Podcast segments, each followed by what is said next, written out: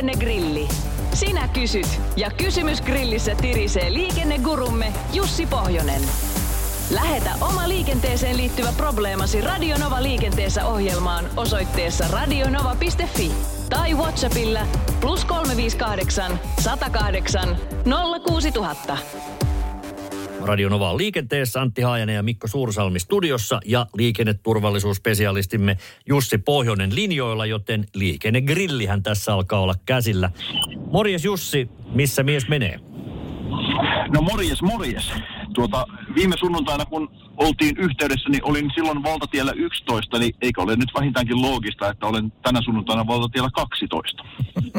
On ja onkin. Kyllä. kyllä, kyllä.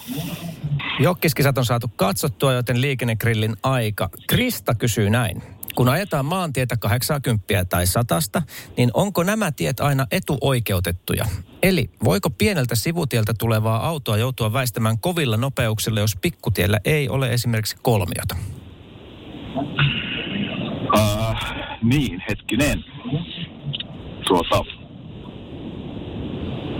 onkohan tällaista tilannetta oikeasti? Eli siis kyllä mä lähtisin siitä, että meillä aina tää tämmöinen... Sitä Krista tässä nyt niin, niin, kysyy. niin, mä jäin, ja jäin piirtämään karttaa mieleeni, että tota, voiko oikeasti tämmöistä tilannetta tulla. Eli, eli tota, kyllähän meillä taitaa kaikki isommat tiet olla siis etuja oikeutettuja sillä tavalla, että siellä on tämä keltainen englannin lakritsi-pussistakin tuttu liikennemerkki, tämä tämmöinen keltainen kolmio, mikä osoittaa etua ja oikeutetun tien, ja, ja sitten tota, pienemmille teille on totta kai laitettu kolmiot tai stop-merkit tai joku väistämisvelvollisuudet osoittavat. Eli, eli tota, varmaan teoriassa mahdollista voisi olla, että siellä joku tasa-arvoinenkin olisi, mutta käytännössä varmasti näitä ei ole.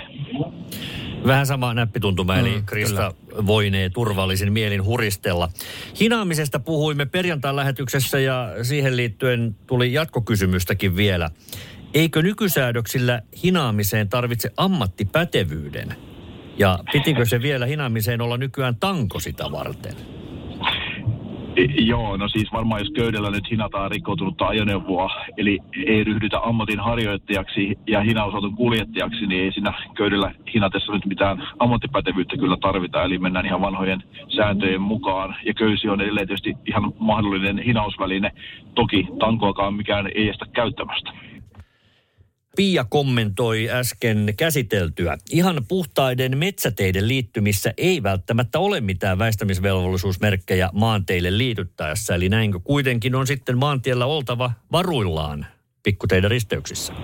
No varuillaan totta kai pitää olla, mutta täytyy muistaa, että puhutaan polusta tai tilustiestä tai muusta vähäisestä tiestä, eli jokainen tämmöinen peltoliittymä ja metsäautotien pätkä, niin nehän eivät muodosta niin kuin risteystä, eli lainsäätäjä on lähtenyt ihan vaan niin kuin oikeista teistä ja niiden risteyksistä, ja väitän, että kyllä niissä melkein kaikissa on se kolmio olemassa.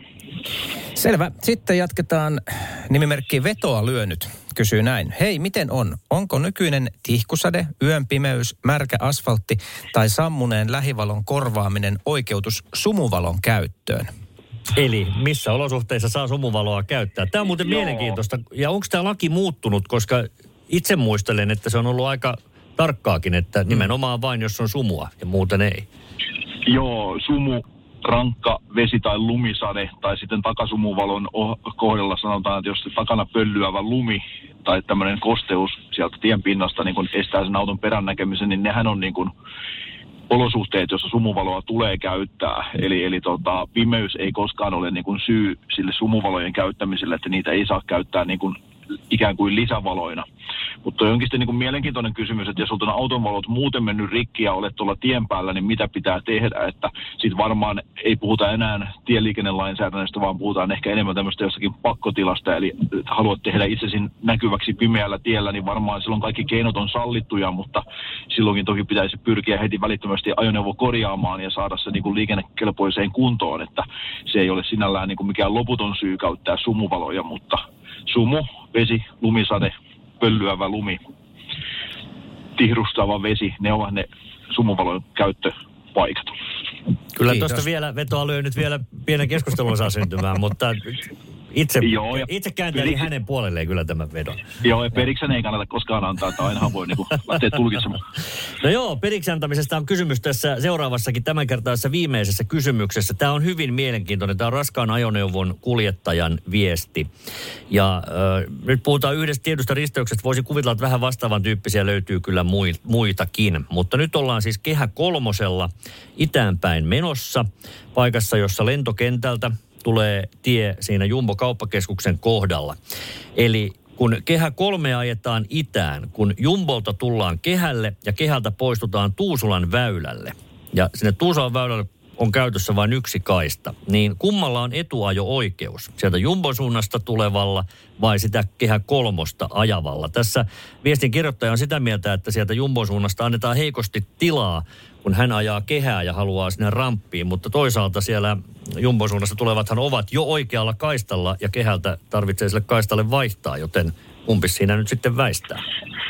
Nyt täytyisi tehdä varmaan kotiläksyjä ja lähteä katsomaan sitä risteystä. Nyt en osaa ihan niin kuin oikeasti piirtää tätä tilannetta, koska tiedän, että sillä ainakin niin kuin lentoaseman tien ja siellä risteyksessä on tosin kyllä ihan kolmioilla tehty aika mielenkiintoinen väistämissääntö, eli, eli tavallaan niin kuin rampilla oleva joutuu väistämään niitä, jotka tulevat sieltä lentoaseman suunnasta, mutta nyt en muista, miten tämä Jumbon tilanne mahtaa mennä. Et, et, ollaan, kuten sanoit, että ollaanko siinä jo niin kuin siellä rampissa ja toinen vasta liittyy, vai, vai tota, miten se tilanne mahtaa olla, niin jätetäänkö vähän hautumaan tämä tilanne ja lupaan käydä ajelemassa siellä, niin palataan vaikka asiaan. No näinhän me tehdään. Itse asiassa nyt itsekin kun muistelen, niin kuin ihan tarkkoja ollaan, niin siitähän kyllä lähtee Tuusulan väylällekin kaksi kaistaa. Nimittäin toinen Tuusulan väylää pohjoiseen ja toinen etelään. Että niin, ihan kyllä. niin yksiselitteinenkään se ei ole. Mutta ihailen tuota Jussin omistautumista. Hän käy selvittämässä ja palaamme myöhemmin tähän näin.